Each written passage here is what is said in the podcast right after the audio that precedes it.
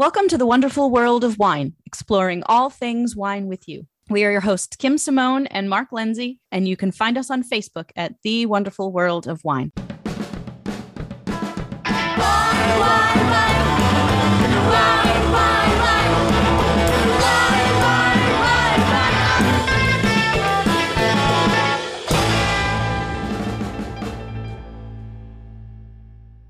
Hello, and welcome to this week's installment of The Wonderful World of Wine. I'm your host, Kim Simone. I am here with my co host, Mark Lindsay. And how are you this week, Mark? Everything is great, Kim. Man, the year is going fast. I know, my goodness. Hey, the, the big day holidays are coming. So, oh, We're already gearing up for pairings for holidays and cheese classes and appetizers and what do you put with the main meal and what do you do with smaller parties and what are you going to give for gifts and all that good stuff. So I love the holidays always. And it's such a treat to be in this business during the holiday season because people really do get very excited and really want to buy wine. So Right. um, that always helps us out because we get to talk about it some more right, and sell some. Great gift. Always. It does indeed. So, what's the first thing we want to talk about? Kim, So the first listeners? thing we want to talk about is something that really doesn't get a lot of conversation when we discuss wine tastings. And it is the concept of the flavor of bitterness. Now, you know, when we talk about wine, we always talk about acidity. And we usually, you know, we'll talk about acidity versus sweetness versus the texture of the wine, but we tend to leave out saltiness and bitterness because they tend to be a little more underrepresented in the flavor profile of, wine. So there are some wines that do have some bitterness to them, and we wanted to describe uh, how it gets there, what those wines might be, and um, you know how you can describe it. Have you ever described a wine as being bitter, or have you used another term to describe bitter? So when I usually associate bitterness with a wine, it'll usually be in association with the tannins. So I'll usually use a word that is describing the particular characteristics of those tannins instead of just saying that it's bitter. Um, but when I've spoken to people and tasted wines with people, I will often find that people will equate bitterness and acidity. So the sour and the bitter kind of get, I don't want to say mixed up in people's minds, but they're they seem to be very closely tied to one another. And I don't really know why that is. I mean, it's a very different sensation, but I think that it's just maybe people are more used to using the word bitter than they are to using the word sour. And that's the word that, you know, comes out. And that's the word that has the association with food because cocoa powder that's not sweetened is bitter. Coffee is bitter. A lot of vegetables are bitter. So I think it's something that's more common in food than in wine, but it's part of the descriptive vocabulary for how people talk about what getting when they're eating something. So I think that that is a big part of it. That's a good comparison because in food, we often say bitter, and in wine, we often say tannic. So, Mhm. this is Yeah. where So I you think know, it's the t- I think it's the tannins. At least that's how I And tannins to me is more mouthfeel, whereas bitter is more of a taste. So I don't taste tannins. I feel tannins. Mm, I taste bitterness. So Yep. it can be rather, I guess, a, a, a tricky. But I think it's thing, but confusing if you don't know what to look for. Like if you don't know What that the that sensation, sensation, you're yeah. feeling is the tannin. So you ha- you're grasping for a word that's going to describe what that is. And I think that bitter, bitter honestly is very apt. You know, if if you're searching your memory banks for what does this remind me of, I think that makes sense because and you know back to the food thing, if you eat steamed spinach, just plain old steamed spinach, it's both bitter and tannic. So I think for a lot of things, people do that association where they put those two things together in their mind. And so it's like, ah, these must be the same things. So I I do totally get that. I wanted to talk about you. You were saying early on about how it's not talked about a lot, and it's funny because there's only five basic tastes, and bitter's one of them, and we never talk about it No, we really, really don't. wine. So I mean, it's not like there's a million basic tastes, right? Right. But bitter is just not uh, brought up. Yeah, so not I- I- not often in wine. It is very interesting that that it's not. I mean, I think it is, but I think because we have so many other ways to describe it, we just Right. don't use that particular word. You know, we use words that describe the tannins. Now, in the article, they were mentioning, Kim, that wines that are not floral or fruity tend to be bitter. You agree with that? Mm, Because you can have a fruity wine that has tannins, yes. right? And you can have a floral wine that is bitter. I'll also associate bitterness with higher alcohol, like me personally. So I know sometimes I've had Gewürztraminers that are like really high in alcohol, like 15%, that are very floral, but that high alcohol hits my palate with bitterness. But not everybody uh, associates it with that. You know, like that's my interpretation of it, but I don't think that that is typical for a lot of people. I think I'm a little bit of an outlier when it comes to that. So I would assume when you have something that's floral or fruity, you're getting that right away, and then it finishes bitter. You, you Yeah. swallow it and you, you get bitterness on the finish. Yeah, I think Yeah. that's valid. I can see that.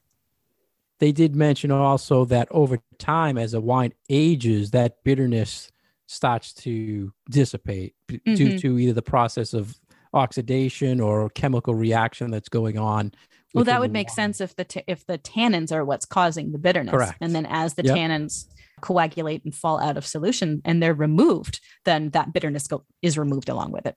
And also mentioned, which you, kind of hit on there, Kim, they saying unripe fruit can Mhm. be perceived as bitter. And you get that in a cooler climate regions where the grapes don't fully ripen. So you might tend to get a little of that bitterness Mhm. on the wine. And this might be where that bitterness, acidity, confusion can come from because often these wines also have higher acidity because they're not as ripe, right? So if Right. they're a little bit less ripe, their acid levels are going to be a little higher. But, you know, frankly, a lot of people find great pleasure in, you know, the sensation of bitterness. I mean, I'm certainly very happy with a nice little cup of espresso and there are plenty of other really good things to eat out there that have a fair bit of bitterness to them, but it is more of an acquired taste as far as humans go. You know, babies don't like bitter. It is something that you have to, I think, experience a number of times in order to appreciate and get used to. talking about food, Kim, let's let's mention, you know, bitter wines or wines that you feel what would they pair well with to offset maybe that bitterness? So the thing that I like to do is so we've we've spoken before about you know um, sweet wine sort of counteracts spicy food and sour and sweet those flavors go together. So bitterness and saltiness are that same type of pairing. So salt can negate bitterness and bitter things can make things taste less salty if they're overly salty. So i think that a wine that might have you know more of that kind of bitter characteristic to it goes great with some salty foods. Um, and I think that's one of the reasons why dry sherry goes so ri- so well with like tapas things like either cheese or olives or little salty fish kind of things is because of the saltiness and then the bitterness of the wine. You put them together and they just play off each other really really well. I like that's that not where you were expecting me to go, was it? No, I like that because I was thinking like a ham steak, something that ha- tends to be salty. Oh, yeah, food, so, totally. yeah, that it definitely works for me. Heck, And a ham was- sandwich. where was glass that? of red wine. Wine from the white. You said where was it from? Was it from a cooler climate? The one that you were sensing Sherry? floral? No, you. you Oh, said y- earlier on um, about the yeah, floral. like Alsa- like high so- alcohol Alsatian. yeah, so it was Gewürztraminer. cooler- Yeah, definitely cooler climate. definitely cooler is- climate. Yeah, Lots of sunshine, but cooler. that's a good example. Yeah. Anything else on bitterness? Is, is there a way someone can train their palate to detect bitterness? Because you, think- you mentioned, you know, cocoa powder, coffee, Yeah. arugula. Is there wines that you could say you want to taste that sensation? Get this. I think Go that to try some less fruity red wines. So, you know, stay away from your California Pinot Noirs, stay away from your Zinfandels and your Shirazes.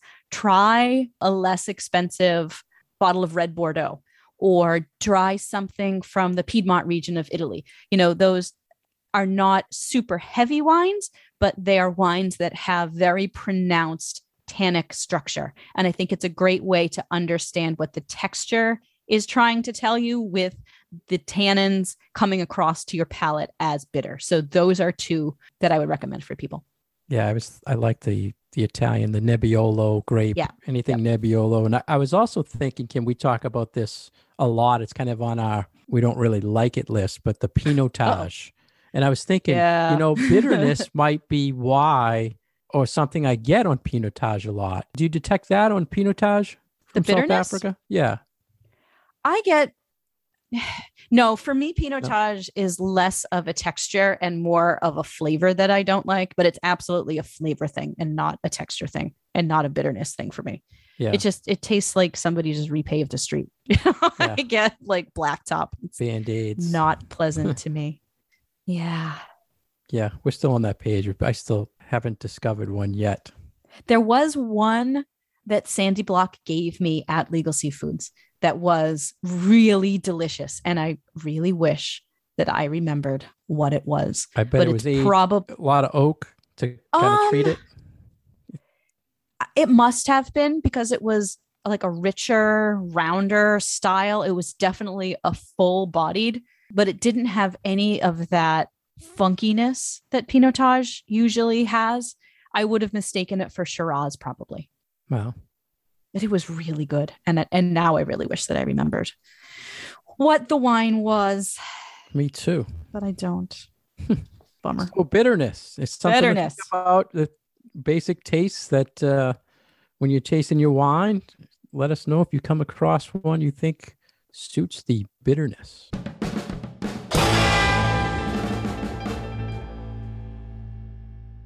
You're listening to The Wonderful World of Wine, and we are your hosts, Mark Lindsay and Kim Simone, exploring all things wine with you.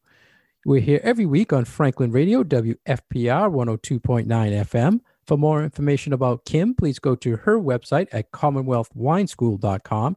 For more information about myself, please go to franklinliquors.com. To send us questions and comments, please go to our Facebook page, The Wonderful World of Wine. Next, we have an article that was in Wine and Peace. I like this name, Kim. Wine and Peace Wine and peace. called Fruits of Labor. And this is something, Kim, I was kind of dying to ask you about. Do we think about how the fruit is being harvested before it's made into wine? The labor part of how this all happens. I think some people think about this more than others, but because wine is an agricultural product, you know, it is a fruit that has to be grown and harvested by somebody, that it's part of the bigger conversation of labor and agricultural labor and fair work practices and payment practices and migration and immigration. You know it's part of it's part of that big story. And a lot of this came up recently during COVID, where a lot of the workers physically picking not only wine grapes, but agricultural products like in California came from Mexico or other parts of the, the world and they couldn't get here to, Right. to do the, the labor to get things harvested. So there was a big issue.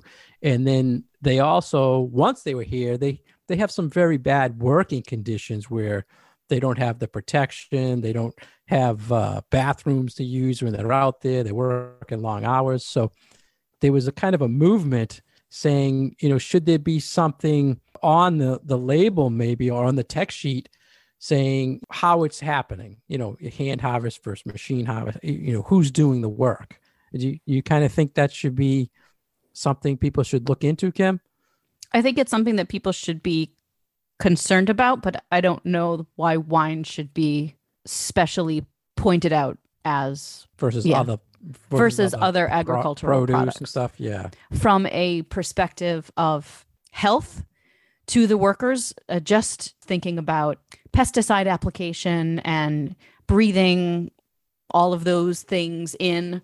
Um, you know, that is definitely something to, to think about when you think about do I want to purchase a product that maybe the growing of and the producing of doesn't provide for you know healthful working conditions for the people who are doing it but i don't think that there's anything about wine that necessarily makes it special or different from other from other products remember years ago kim there was a term going around uh, motg matter other than matter grapes. other than grapes. So there was a big push saying That's you know, still the- around. well if, i don't know why it came out but there was something saying you know the big brands they're they're using machine harvest equipment so when they bring the machines in to harvest the grapes they're just scooping up everything frogs path, and right? bugs and and you think about it it's probably true but then they should kind of sort it out when it goes into the to be made into wine and i guess that wasn't happening as well or it was already too late because it was already mixed in with all the grapes But doesn't this go back to a, a conversation that we had in an earlier show about transparency? I feel like this is part of that bigger question and that bigger problem. Do people who drink wine and enjoy wine even want to think about these things? And I think that they should think about these things, but I don't think a lot of people do because where is the the romance in your wine if you think that, you know, some frogs got in the tank too, you know?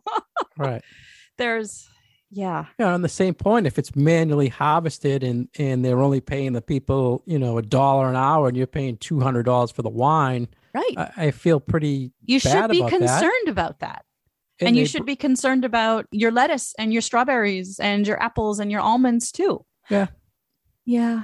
it- but I know, they- but it is and it it's a subject and a topic that, you know, especially sort of in social justice circles and in people who talk about and study from an academic perspective food and labor and equality and equal rights for laborers and things like that that that wine has always been and wine grapes have always been one of those products that is always part of the conversation. And i think because it's a thing here but it's a big thing in europe about the use of migrant laborers to pick the grapes whether you're talking about italy or france or germany you know all of these countries use a migrant workforce to pick their grapes. And I remember a couple of years ago, it might have only been like two years ago, sort of this big sting operation in the south of Italy where these workers had been moved in from Eastern Europe, from Northern Africa,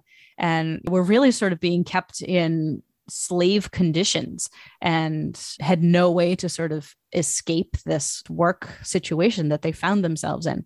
And you know i think because of the the migratory and seasonal nature of the product that it is an issue that has always existed and really should be addressed more. Yeah, they mentioned a lot of stuff about history. Europe, there was always things when the Greeks, the Romans, Bordeaux had a whole history of slave labor, and they also mentioned out in California there was in the United States, I think in general there was a Fair Labor Labor Act in like 1938 that not until like 2019 did California try to reverse it yeah and make it more fair practice to to people harvesting and doing all this manual labor. As I was reading this article, Kim, I was thinking to myself, a lot of things I look at on the tech sheet is is if something is hand harvested, and we'll put that on like the sell sheet that you know this wine is only a thousand cases, blah, and all that fruit is manually harvested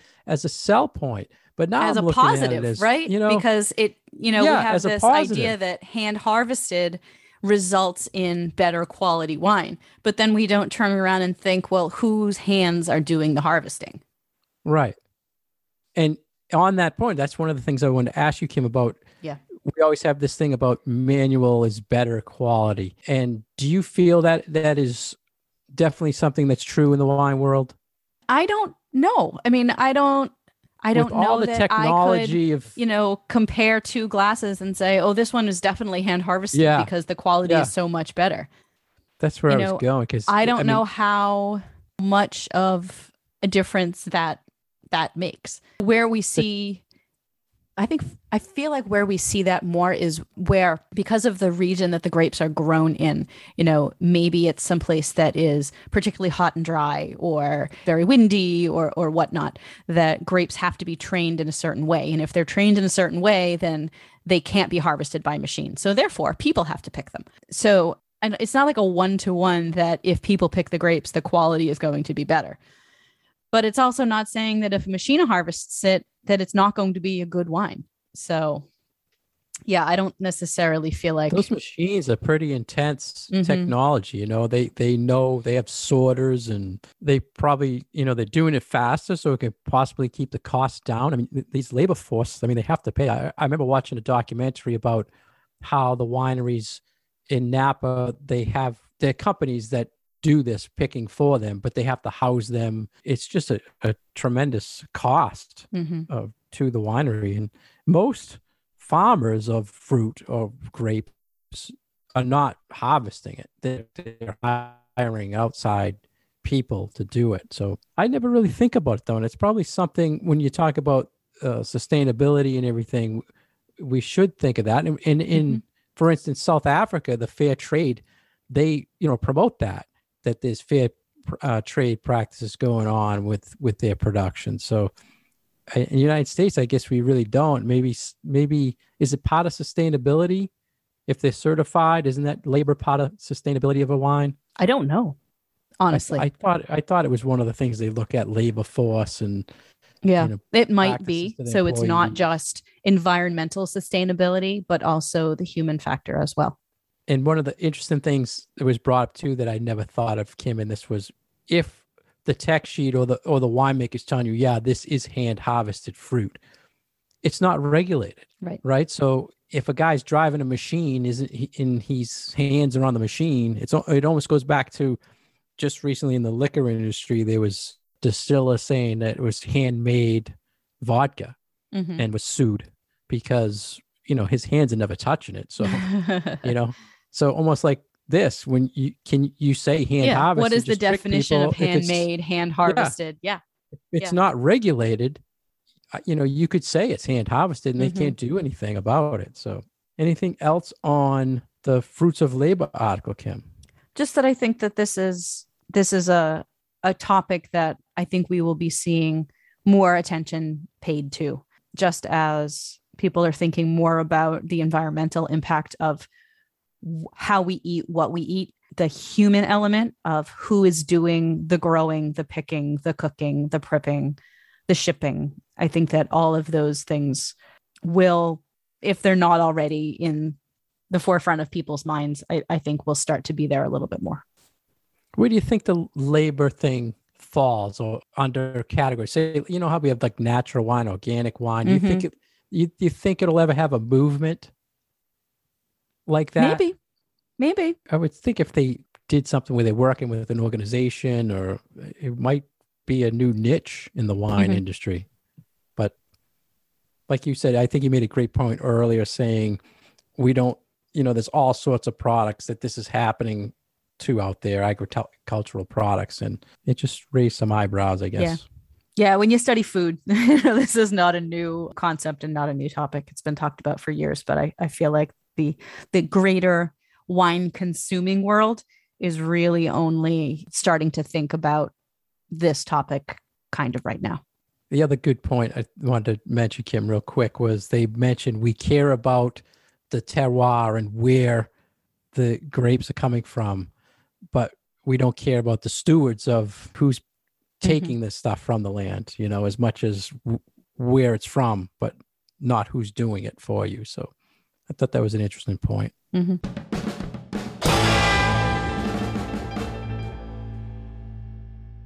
Thank you for listening today to The Wonderful World of Wine. We have been your hosts, Kim Simone and Mark Lindsay. You can find past episodes of our show on SoundCloud and iTunes. And as always, you can find us on Facebook at The Wonderful World of Wine. Please leave us your questions and comments, and we would be happy to talk about them on the show. Cheers.